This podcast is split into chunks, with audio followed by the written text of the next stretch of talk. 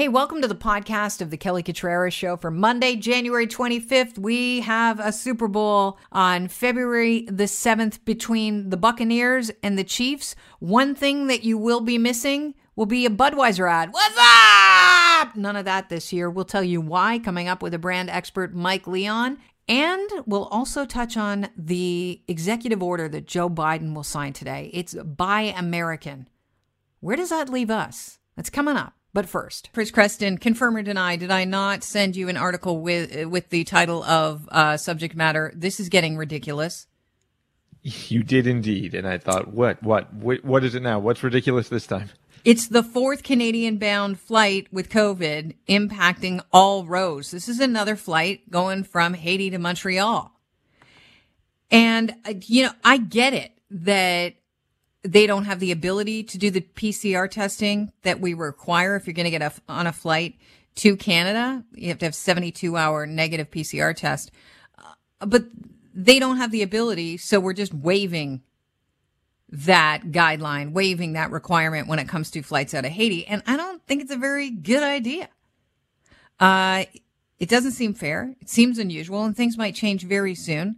Uh, Trudeau on Friday on this very show, we we carried this press conference live. He uh, basically reiterated, "Now's not the time to travel." Have a listen. No one should be taking a vacation abroad right now. If you've got one planned, cancel it, and don't book a trip for spring break. It's obvious we should avoid trips south and out of the country, but remember, across the country, people are being told to stay home so if you were thinking of traveling across the country for spring break, now's not the time. Yeah, the problem is we don't really have a definition of non essential travel. And I do know that the government can uh, take certain measures to keep us in the country and keep us from leaving the country. But I think that's as far as Justin Trudeau wants to go right now is by just telling us, cancel the trip. Because we're going to listen to uh, Daddy Goodlocks there. I, I just named him because he had good hair at one time. That's what we were all talking about before the plague. Uh, here to talk about the possibility of some changing rules, Marty Firestone. He is the president of Travel Secure, travel and insurance specialist. Welcome to the show, Marty. Good to have you on again. Thank you for having me. So uh, Trudeau is warning people uh, not to travel at all. He's saying now's not the time for spring break. Well, okay, because it's January. We're not at spring break yet. But okay, I'm getting a bit ahead of myself. He says just cancel any winter travel. Uh, he's and the rules could change at any time. What do you know about the possibility of a rule change? Because we are hearing some rumblings, and you're in the know. Yeah, I suspect in the next couple days that there is going to be some something dropped. Another shoe is going to drop here with respect to, I mean, it, it, as far as the Emergency Measure Act to, to banning flights coming in and going out to just picking certain destinations that that falls into, or a total closed border. Whatever it is, he can't just be keep on saying, I'm going to do something. I think he's got to do something. Yeah, the uh, Federal Emergencies Act. Have you ever, as a travel agent, heard this uh, being invoked before? Never, never, never. There was a clause in all the policy back in March. If uh, if Canada were to call a level three travel advisory, that would invoke a whole bunch of scenarios with respect to COVID nineteen. But that was about as close as it got. Never has there been anything to this extent, if in fact he even should call it. Marty, to the best of your knowledge, why is the government kind of uh, hesitant to to actually invoke this emergency act? What would it mean? Well, constitutionally, and I'm no expert in that area, but I, I have to happen to think if you've got Canadians abroad and you aren't letting them come back to their own country, that that's that's a big problem right there. So that's what more or less could happen if he in fact closes the border, and that's going to open up a whole can of worms of people who are out of the country. Their insurance is coming to an end.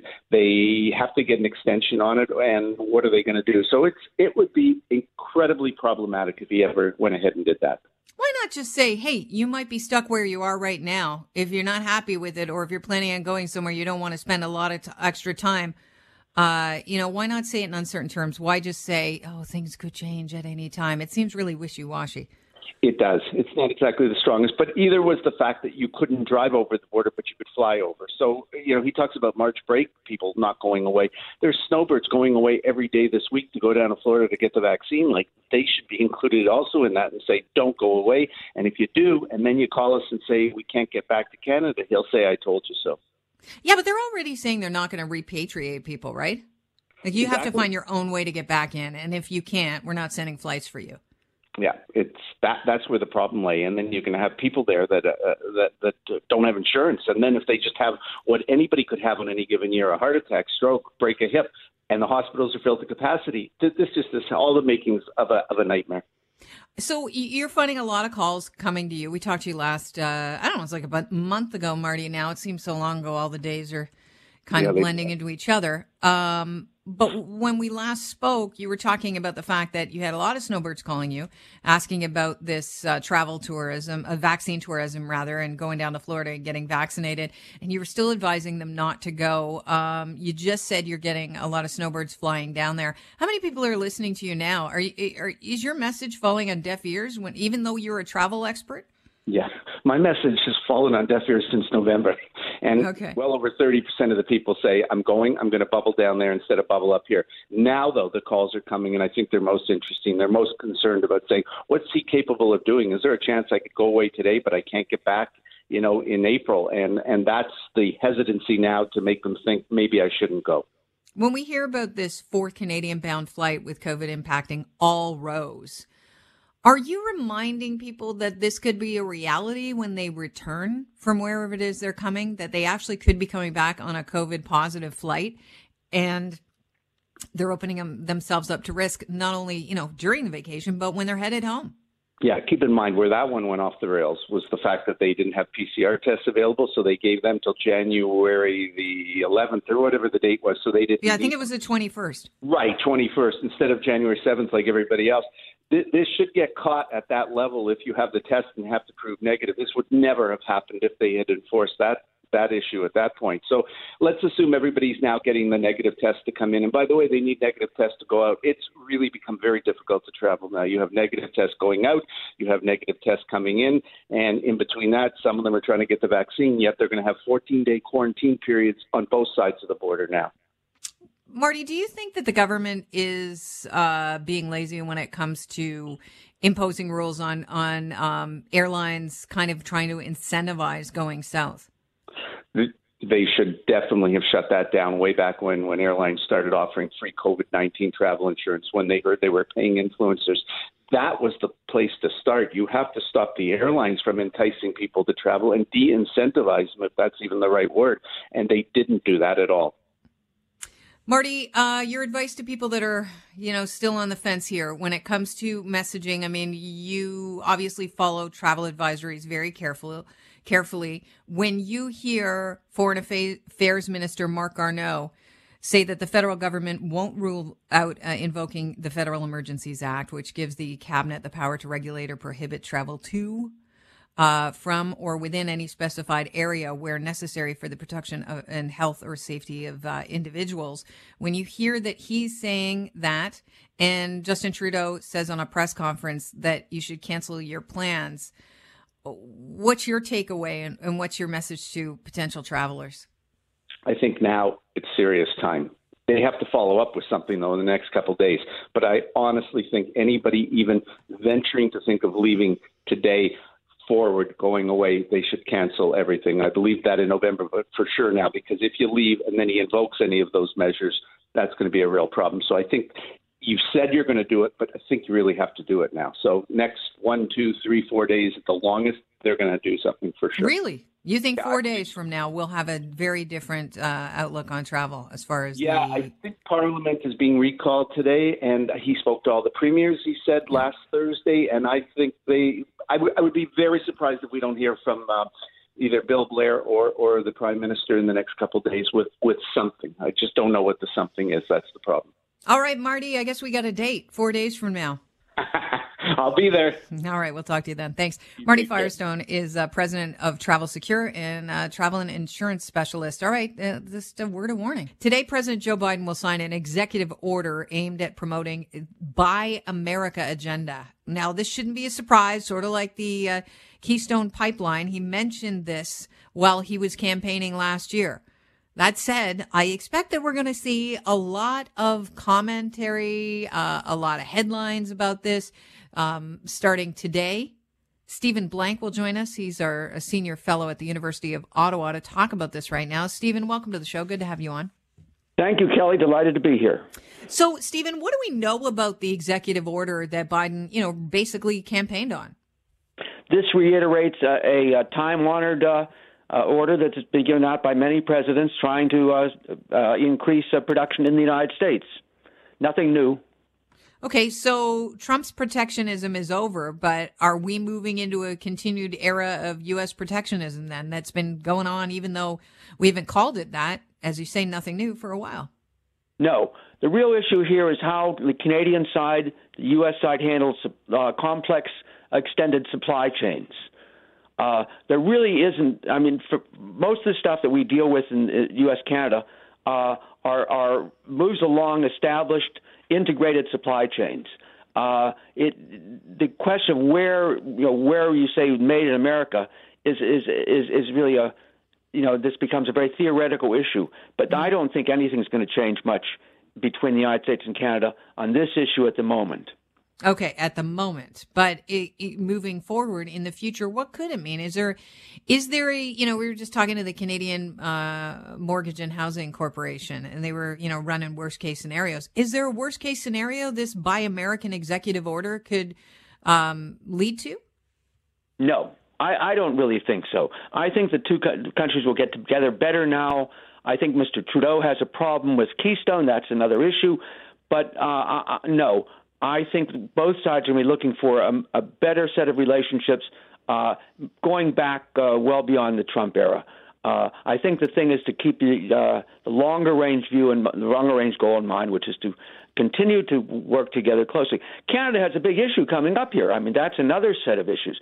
Uh, the the established industries that we have been so deeply integrated in, with, with automobiles, for example, electronics, uh, the question in my mind is Canada moving rapidly enough into the 21st century in terms of innovation and technology to maintain its role as a, uh, you know, in, in these deeply uh, historical bipartisan, uh, bi, uh, bipartisan, binational relationships. Mm-hmm. That worries me more.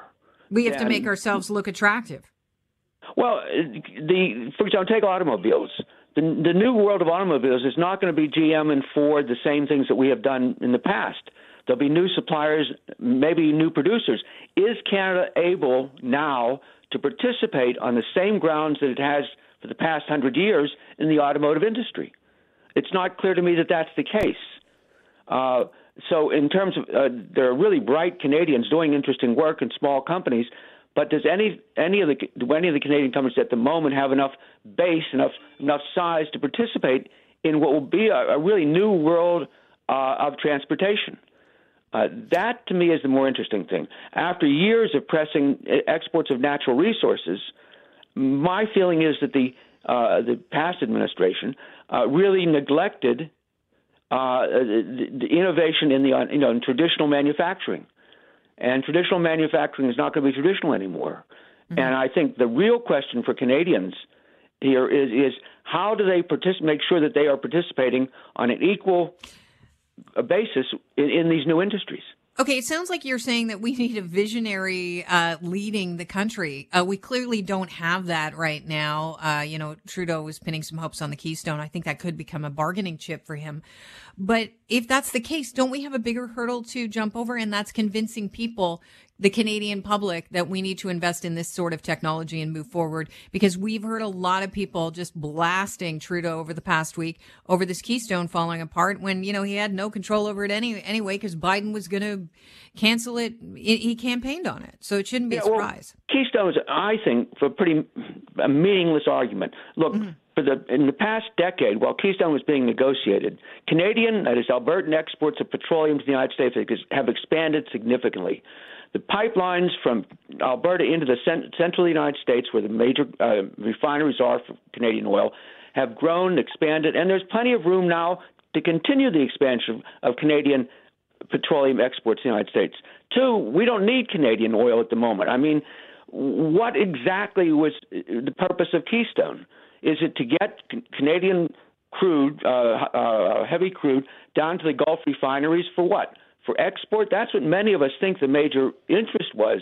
That's a strong Canadian interest, which I understand, but it really doesn't. The, the, the interest on the U.S. side is minimal, and it's easy for the U.S. president to play to the environmental interests here, cancel it, and and it doesn't we it, it doesn't hurt us at all. Uh, so I think you know for Canadians, I would have said ten years ago we are expanding our petroleum imports.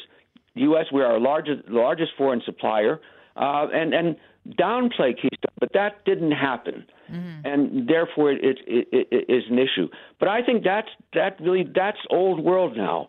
The question for Canadians is how do we make sure that we are in the 21st century at the forefront of innovation in the new in, in, in, in new industries, able to take an equal role as you have in electronics and, and automotive aviation in the past.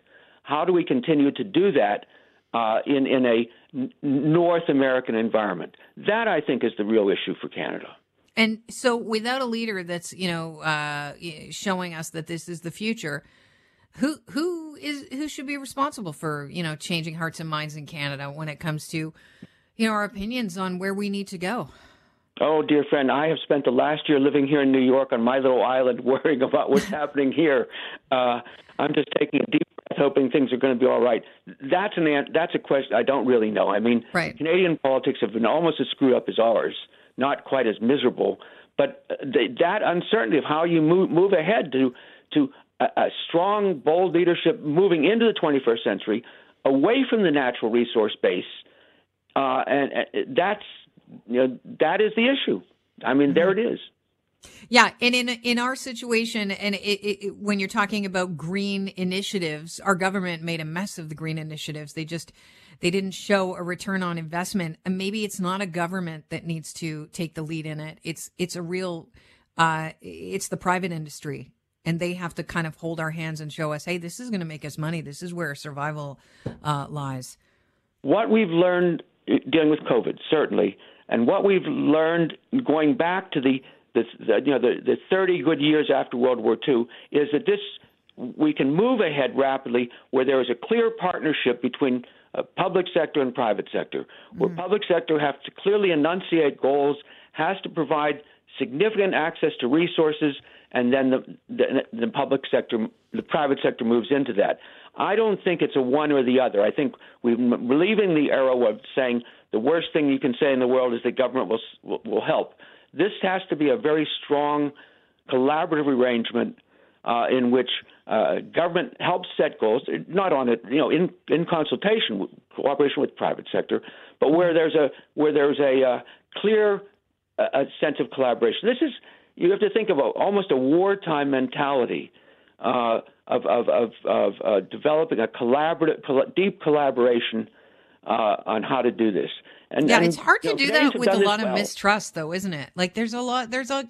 We're at the. You know, in you in the states, you're dealing with mistrust of government, but I think a lot of Canadians feel the same way. They just don't express it as as you know loudly uh, that they they don't necessarily trust when government get their gets the involved in things.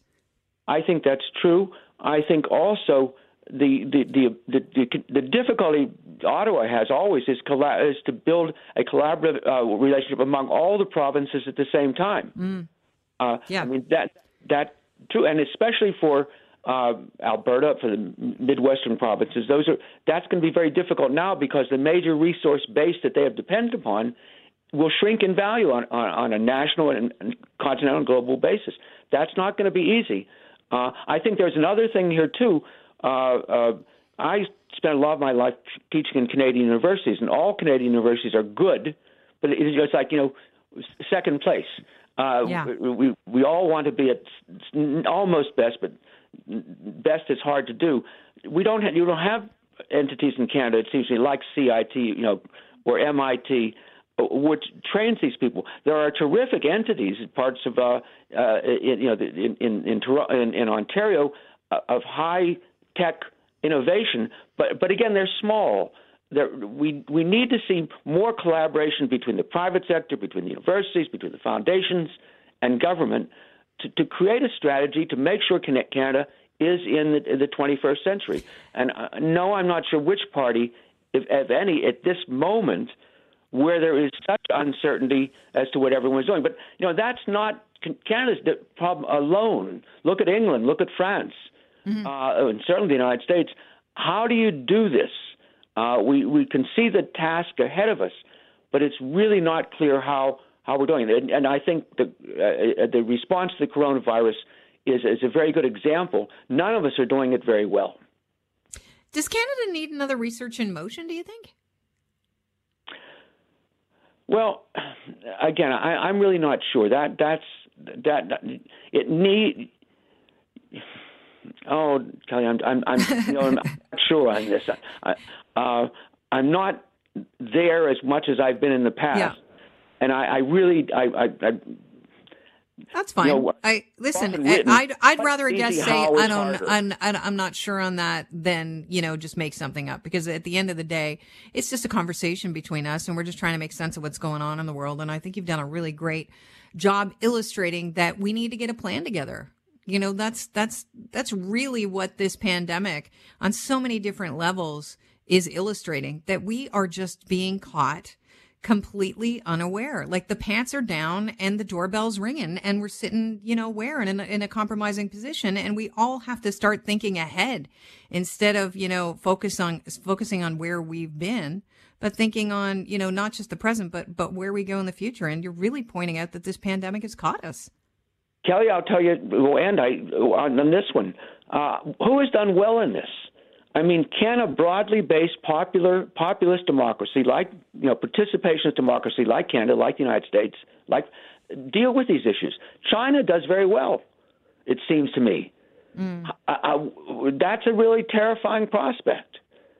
Uh, when these kinds of issues, like dealing with coronavirus, become so po- politicized as they have in the United States and, and, and in Canada too, uh, how do you come, move forward? How do you move forward from a resource-based economy to a science-based economy uh, in term when you have a you know highly participationist, highly active democracy? I mean, the whole issue of how one governs in this situation is you know wildly open. I mean, to me, it's as an old guy in this, it's it, that to me is the most frightening issue. The possibilities for innovation, the possibilities for uh, are enormous, and there's no shortage of money in the world today. But Yeah. how do you mobilize opinion to s- support opinion? You know, s- support uh, uh, uh, to do this. And there, I, I, I'm not sure. I, I really don't know. It, To me, it's that's the big, big question. So Again- basically, to bring it back to where we started, Stephen, this Buy American executive order is really nothing for us to be worried about as Canadians. It's really, I mean, that whole idea of just the, the title of it, Buy American, the executive order, really is just trying to to uh, ease Americans' minds. That's right. This is not. A, don't get your knickers in knots over this. uh, the real question is how we move together, how we move forward together, and that's what we should keeping our, our eye on. Okay, Stephen, thank you very much. I appreciate your time and stay safe in New York. Kelly. Thank you very much for inviting me. I was delighted. Super Bowl is set for February the 7th, I believe is going to be the Buccaneers and the Chiefs playing in the Super Bowl. It's the first time, by the way, that a host city is going to have their own team playing in the Super Bowl. That's going to be huge, sort of. Uh, I mean, the fans are, are going to be like a third of the size that are normally allowed in um, during the Super Bowl to check it out. Um, and the Super Bowl is the most popular sports event aside from the World Cup on the globe, right? So a lot of people, like myself included, watch it for the ads. If I were to say Budweiser to you, what ad springs to mind? Is it what's up? Probably. Could be the bullfrogs chirping Budweiser. Could be any number of the Clydesdale ads. But I think what's that is the one that stuck with us the most and that we're still saying. And I think everybody um, looks and immediately thinks that's the Bud ad. Budweiser, for the first time since 1983, is not going to be advertising during the Super Bowl. Here to talk about it, Mike Leon, president of Brand Heroes Marketing. Um, this is an interesting move, Mike. It's not a full on, you know, uh, the company's pulling all its advertising dollars, but they are putting it to good. Instead, they are donating the money that would have been spent on a Budweiser ad to the coronavirus vaccination awareness efforts. What do you know about this? Well, you know what, Kelly? It's it's not just Bud that's doing this. Lots of brands are actually pulling their ad spend this year. Um, Hyundai, Ford, Coke, um, the avocados from Mexico. And I think, you know, the prevailing aspect with it really is like the Super Bowl, like you said, has always been like a go big or go home kind of event for advertisers. And, you know, with everybody home, it almost feels like it's in bad taste to go big. So I think mm. that's primarily the big thing that you're seeing. This is a game of optics. And I think it just doesn't feel like it's hitting the right tone to spend a ton of cash on ads when people are really struggling to make ends meet. But you know, you mentioned Coke and Audi and avocados from Mexico. They're sitting out the game altogether. And the reason, as you said, is either you uh, do something that could be taken as uh, callous or you do something that is too somber and there's a risk of turning people off. But this is like Bud is taking a different approach. They're donating money to spend on corona vac- vaccination awareness efforts because you know we want to they want to get herd immunity as we do. Um, is that also? Can we look at this with kind of a sinister? This is going to be a goodwill situation where they get a lot of people talking about Bud. Well, you know what? I mean, I think it's it's always funny to to talk about that because I agree too. There's always this sort of underlying like point of like, you know, are they really trying to do something good or are they just coming up with another way to get to us? But, you know, I think what makes a lot of sense in this case is, you know, Bud has always been a brand that really wants to get people where they are, where they are right now, where their headspace is. And you know, right now everybody's headspace is is all about trying to beat the coronavirus. So I think, you know, trying to put it towards these efforts really speaks to the brand being where their consumers are. It mm-hmm. shows that they want to be in the trenches with them. It shows that they care about what not just their their buyers care about, but what their employees care about. So I think on that level, it makes a ton of sense. Now, are people potentially cynical towards it and could they see through it? Of course they can. But I think what Bud has that some brands don't have is a long lasting history of being there. And you know, Ford's another brand that does as well too. So I think it is a little bit more believable for those brands to pivot in this way. You know, the brands do their own market research. I have to wonder if Bud drinkers are largely uh, vaccine hesitant in the States and if they have some way of knowing that. And they're thinking, you know what, we have to target our message at our audience because A, you kind of want your audience to be there after the pandemic. So being vaccinated, probably a good plan and B, they, they might be in the know, uh, where, you know, we just don't have that information at our fingertips. Well, you know what, Kelly? It's amazing how much information brands have about their consumers. And, you know, you can thank social media for a lot of that, right? Because not only can we understand who's posting and when, but you know we can also understand who's saying great things and who's saying not so great things. Mm-hmm. and this gives brands a lot of opportunity to not just listen and understand what's being said but also be able to show up at those right moments in the conversation to help steer it along. So i think you know this move from bud is, is a classic example of that. And i think what you're going to start seeing as well is is the brand following suit with very pointed social media activity too, and trying to make sure that consumers know that they're looked after and they're looked after by Bud.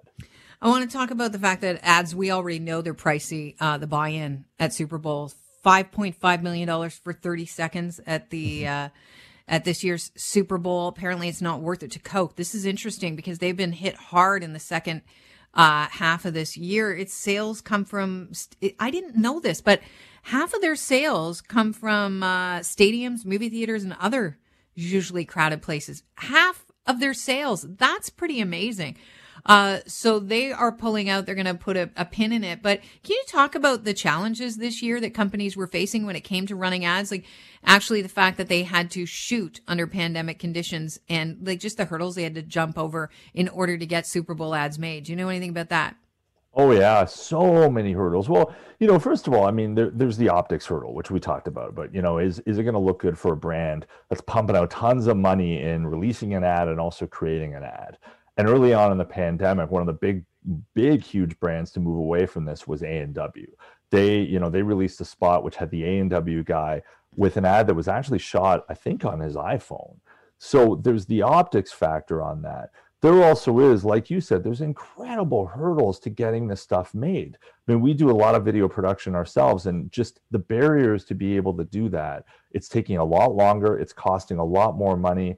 And I think the question is, too, is, you know, brands have always been looking at what the best way is to connect with people. And ads for a long time, there's been a question around whether that's necessarily always the right way.